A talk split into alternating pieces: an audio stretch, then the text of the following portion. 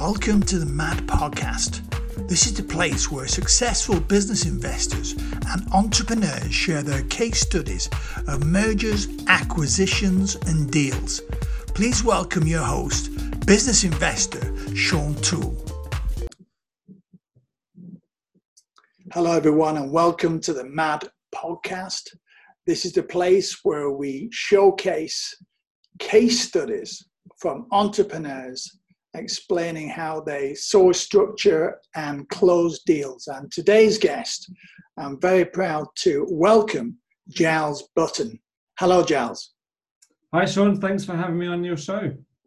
Well, it's great that you're here, and I know you've got an interesting case study that you're going to share with us today. So, uh, but before we, excuse me, before we dive into it, can you please uh, tell our audience a little bit about yourself and your background, please?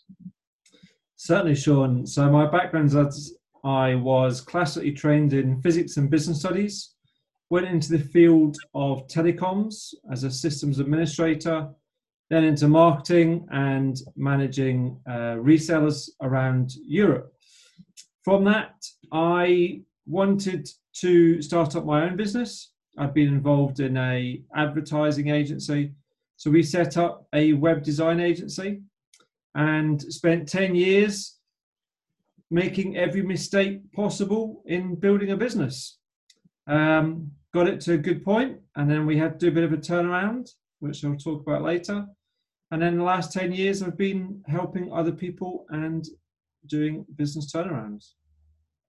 Okay, and uh, you kind of alluded to uh, some elements of what we're going to be talking about today because uh, there's a bit of a different format, I, I, would suggest, in that we're going to be talking about a business that you already owned and, and how you, you essentially turned us around. So, uh, would you like to, to just tell us how you got started with this business and what sector it was in? Sure. So, I started in a an advertising design agency and they were getting a lot of requests. This was way back in 99. Lots of requests for websites. It was the new thing. And so we decided to set up um, an agency doing that. So we started up and we made one of the classic mistakes of we did everything for anybody at any price. So we were doing everything to do with digital marketing, websites, SEO, search engine optimization, email marketing, etc., etc.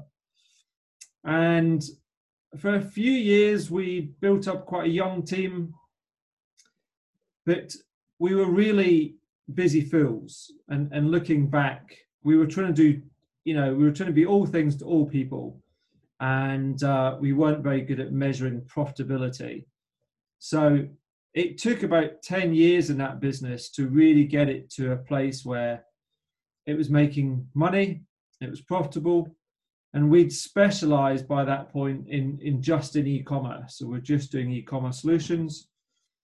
We had uh, gently let go some of our challenging customers, uh, which was definitely a lesson, and started really focusing on where we were good so we cut down our services. Unfortunately, all that learning had come at a cost and it come at a sort of a personal cost, personal um, business, financial challenges, but also we had debts. And we got to the point where we were basically swimming upstream. So we were quite a good swimmer by that point, but this the current was was strong. And so we had to look at alternative ways to turn the business around. Okay, so and it's it's a common uh, issue, I think, isn't it? That, that, that I think there's a fear amongst business owners uh, that unless they open their doors to everyone, they, they just don't want to turn any business away, or, or you know, and think that's the perfect strategy. And in some cases, maybe it works, but I think uh, what you're saying is uh, and perhaps could confirm this, is that is it better to start out start out as a, as a niche business? Yeah, I would. There's some really great books on it, um, but I, I, do believe that you need to find that kind of sweet spot between what differentiates you in the market, what are people, customers actually really looking for, and what are you good at providing? And that's different for everybody. And I think, you know, if you look at some of the really amazing success stories in the last decade of the Amazon, the Googles of the world, they all did the same. You know, Google started as just a search engine, and yet it's become this mammoth company. Amazon was a book seller. That's right. Yeah. And that was it. And it's the same thing. So yeah, my experience was it is better to to niche down, get good at that, build up a, a nice profitable business, work out how to duplicate what you're doing. So another lesson I had was was all about systemization. Um, I think we'll talk about that later in terms of how I, when I tried to sell the business, the lessons I learned. Yeah. So if you were starting out again now, would it be e-commerce? Is that the one you'd go for? I think yeah, e-commerce is, is big. Obviously, with the last over the last year with the the um, the pandemic, there's been a huge change in retail, and in many respects, uh, I would love to be back in that sector, um, as it would be. I can imagine it's very busy, and it's it's something that, uh, like a lot of industries that are very young, a lot of people say they can do it, but it's often done very badly, and uh, yeah, there's there's a real difference difference between the good and the bad suppliers. Yeah, yeah, for sure.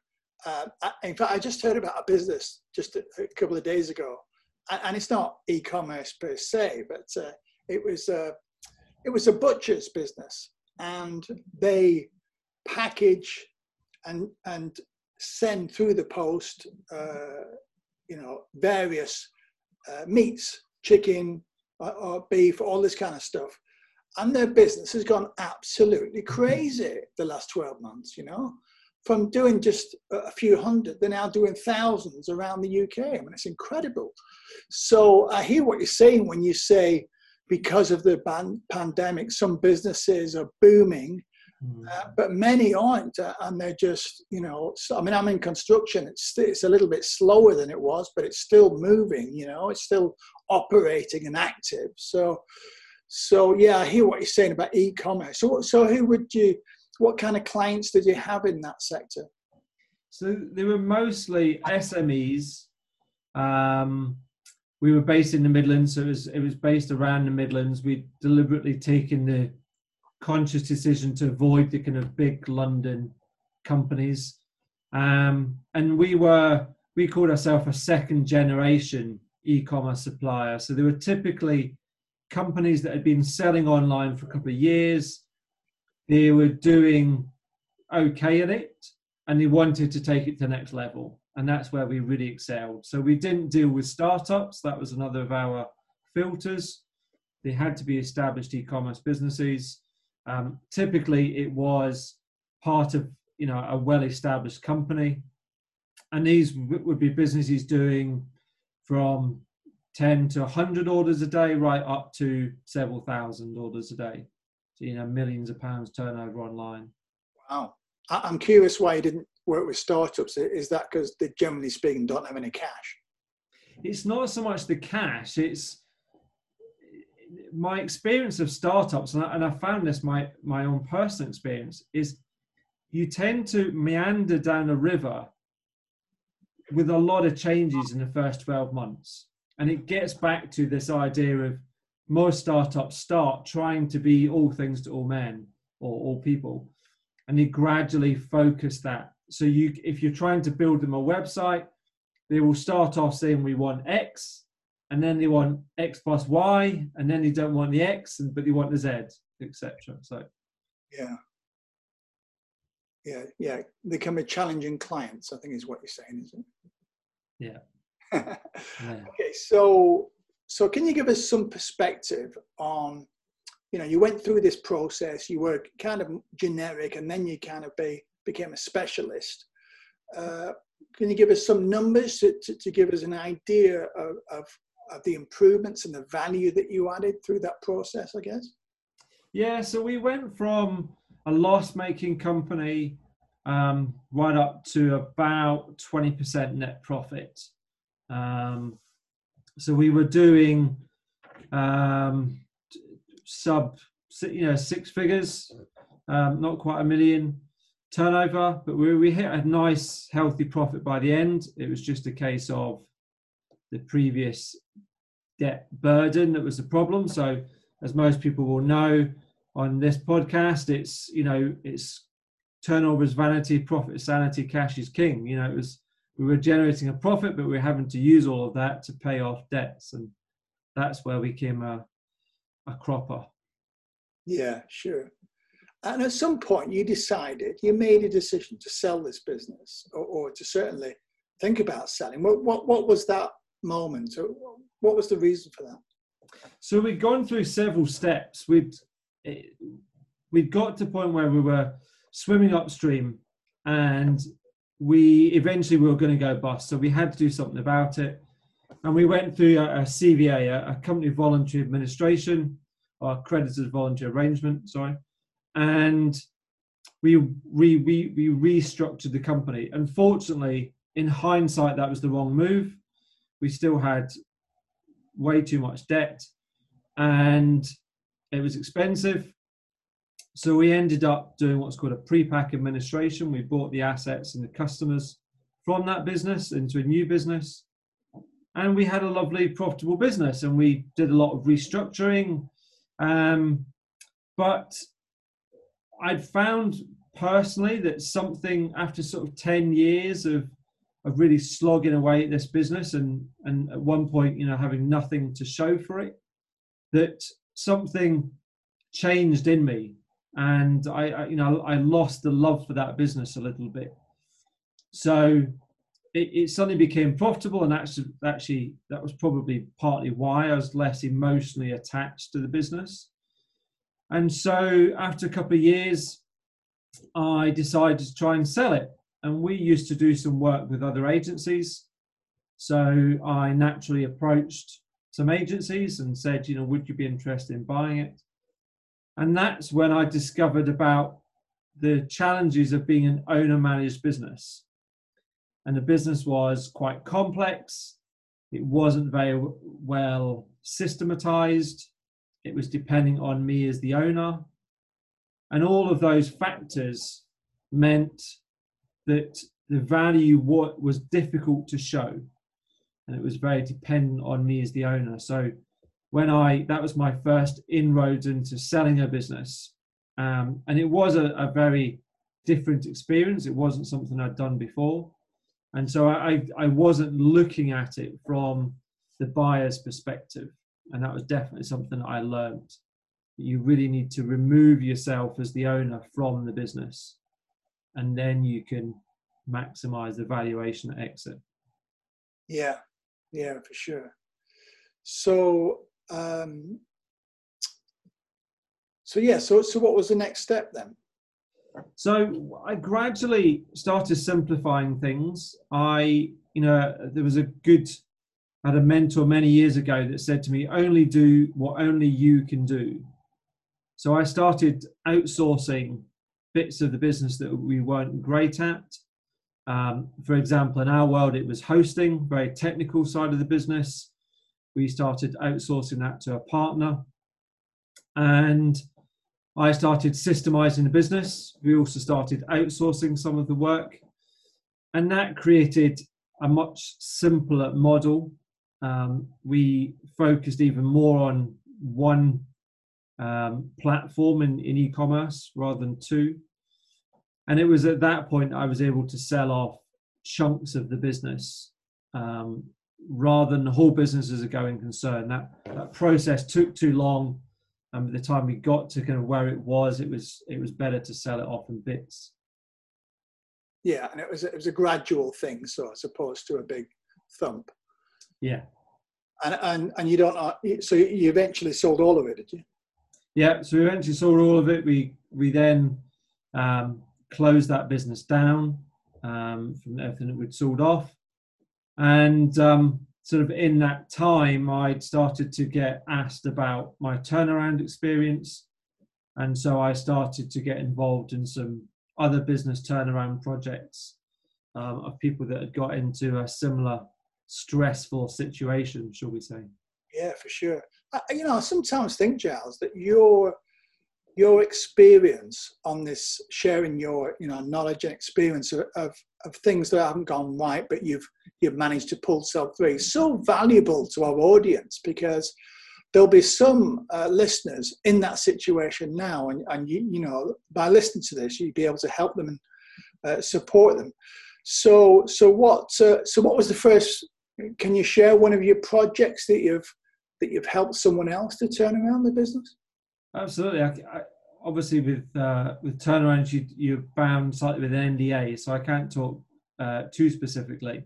Sure. But um, there, were, there were a couple of key things that we learned. You know, the first thing is, uh, and I learned this from my own experience.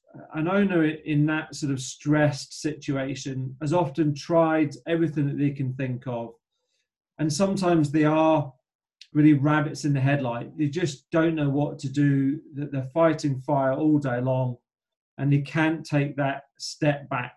They're very emotionally attached to the business, to the staff.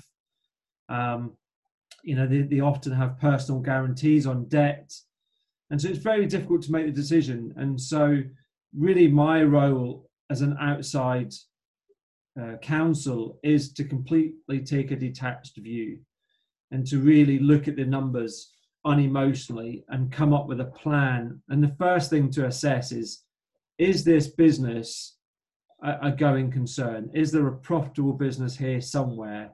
If we make some changes or if we got rid of the debt or um, those sorts of changes, is there a profitable model there for the owner? And then what does the owner want to do? You know, how do we, where do they want to get to? And often an owner just wants out. They want to kind of cut their losses. But you can you know in in a turnaround might be four to six months. Actually sometimes the, the owners re re-energized and, and they want to sort of continue the running the business at that point. Um, yeah I, th- I think once this seed it starts to get some traction and turn around they start to feel good about themselves because they're taking positive action and they can absolutely. see getting, and then the kind of love comes back, doesn't it? Yeah, you're right, and you're right, Sean. it, it is about taking action, and you know, uh, as the old adage says, you know, any decision is better than no decision, and and that is that is the case. In a turnaround, you need to go in, you need to take big action, you need to move swiftly, and you need to start talking to the creditors, and that's, that's probably the biggest thing that I learned was, you know, be honest with the creditors and what you can achieve. And it won't be what they want to hear. And you might be offering them a tiny return on their debt. But actually, it's better to tell them and, and be upfront. And they will try and negotiate with it. And to be quite honest, I, I don't. I've I tell, tell them I've come up with a plan. This is what's achievable, this is all that's achievable. And uh, it's better to do that than to try and bend and then disappoint them later because then your credibility is destroyed. And yeah. they've, they've probably found that the owner's been hiding from them or disappointed them on several occasions. So it's really important that you go in with a very realistic plan um, even if it's not what they want to hear. Yeah I mean, i've been in debt twice what would be uh, you know classed as significant debt and it is stressful it's, it's a bit of a living nightmare to be honest. But uh, as you said, if you approach your creditors like I did and just negotiate with them what's affordable, just for a, a period of time to give you that breathing space to then be able to make, start making decisions about how to restructure your business and. Uh, so, so that's the that, that's the first step. Would you say is speaking to your creditors? Yeah, I'd, I'd say first of all you need a plan. You need to, to have a plan that you're confident in, that you know creates a profitable model. I would also suggest that you're going to want to show that you've made changes. Um, it's no good going to credit and saying, you know, we've come up with a new idea or a new product or we're just about to win a contract. Creditors want to feel that they're sharing the pain with you. So if you can, you know, it is a horrible process, but perhaps you you, you would let some staff go or you're going to reduce your expenses that you know that big office can you make it smaller? You've perhaps had to get rid of an expensive car or anything that you can demonstrate that you've made that painful change and therefore you're 100% behind the plan, then you're much more credible with a creditor to say, okay, here is the plan, this is what we can achieve, uh, and, and you know, let's work together on achieving that, and and kind of paint the future picture. You know, what what it what it's going to be like in the future, and why the creditor should continue to want to work with you. Okay.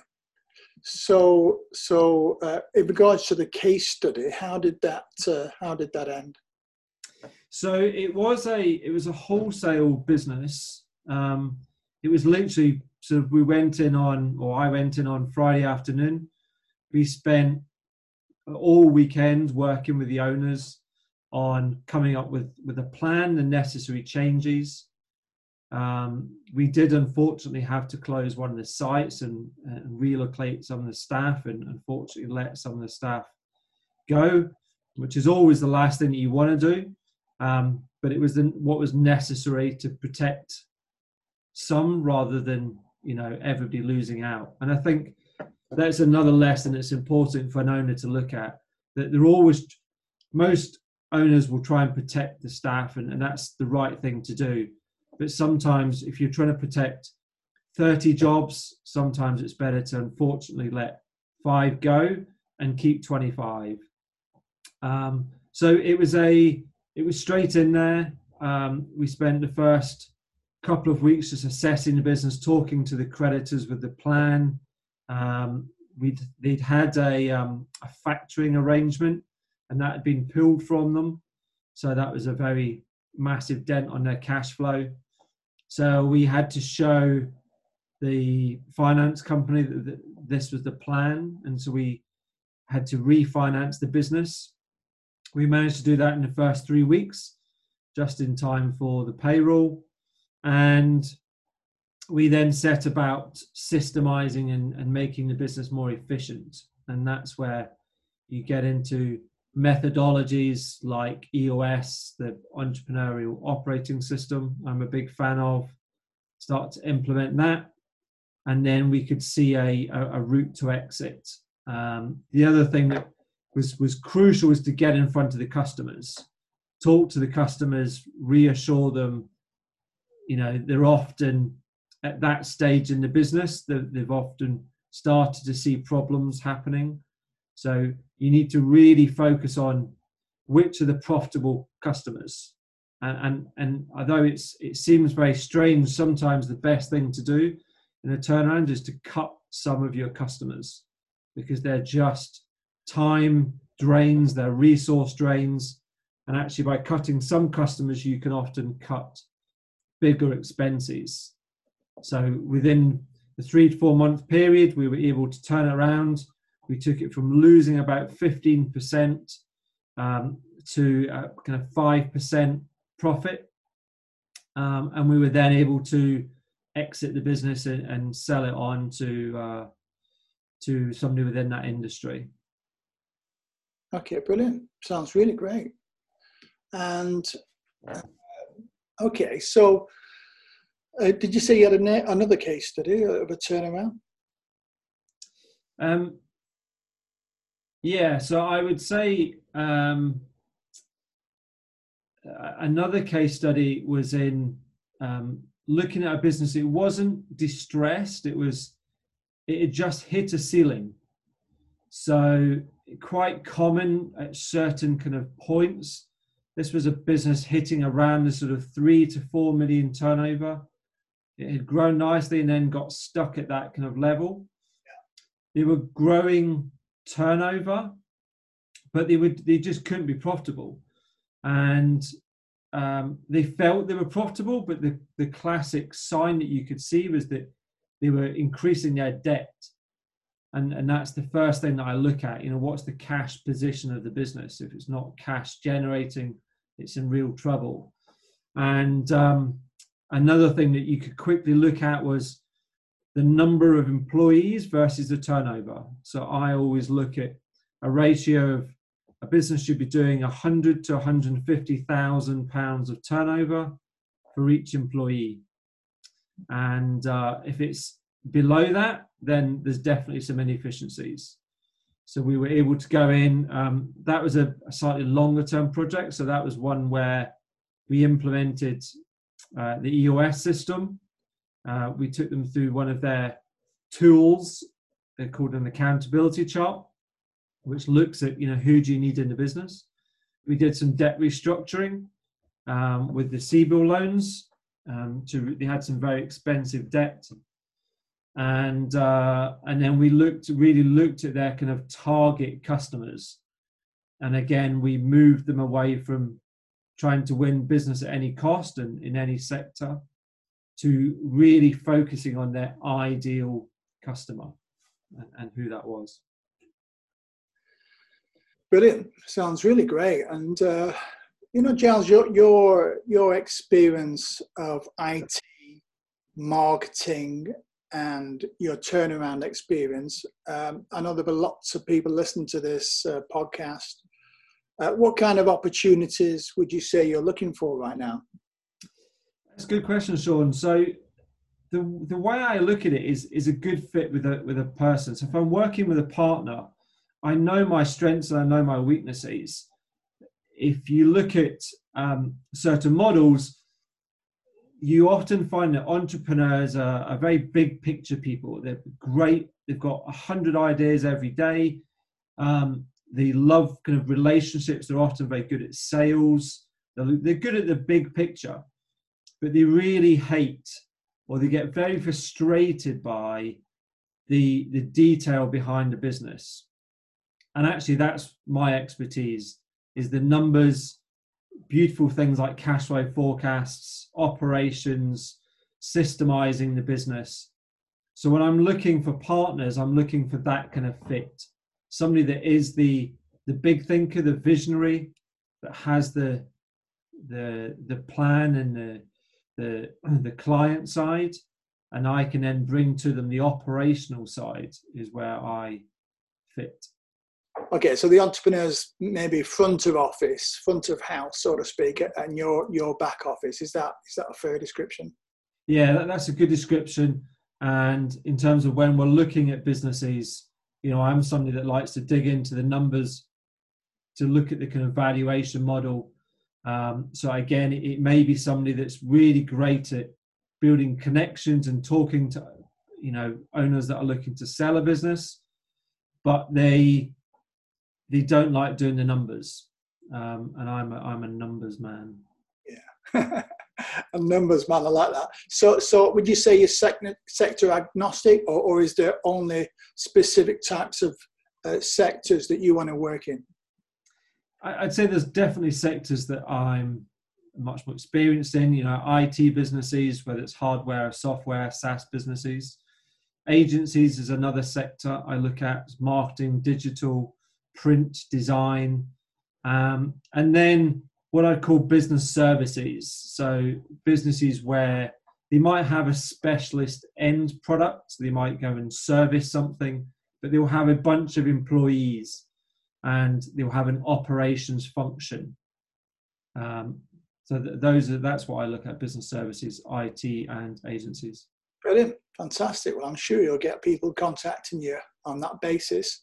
Now, uh, I always ask for some words of wisdom for budding investors that are looking to, to dive into buying businesses or even turning them around if they've got their own. So, so what kind of what kind of uh, information would you want to share with them? What kind of advice would you would you uh, share with those people?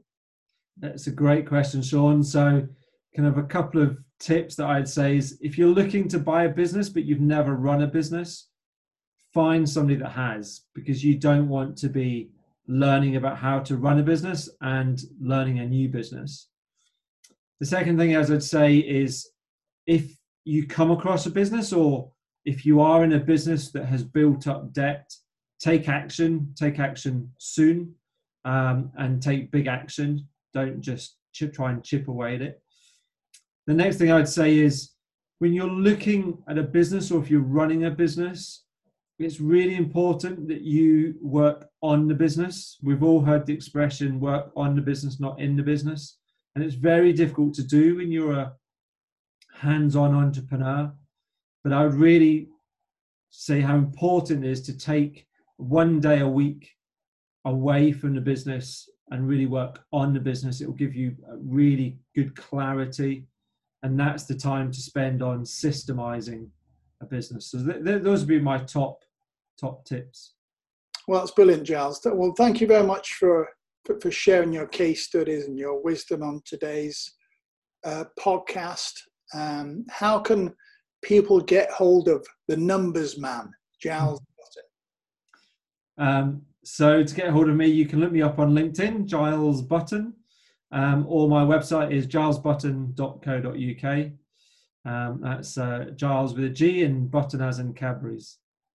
okay, brilliant. Well, thanks again, and uh, I'm really glad you came along today and, and shared shared your case to this. Thank you. Thanks for having me, Sean. Great to talk. Thank you for listening to the Mad Podcast. Feel free to connect with Sean on LinkedIn or search Sean Tool on YouTube to keep up to date with mergers, acquisitions, and deals. We'll speak to you soon. Bye for now.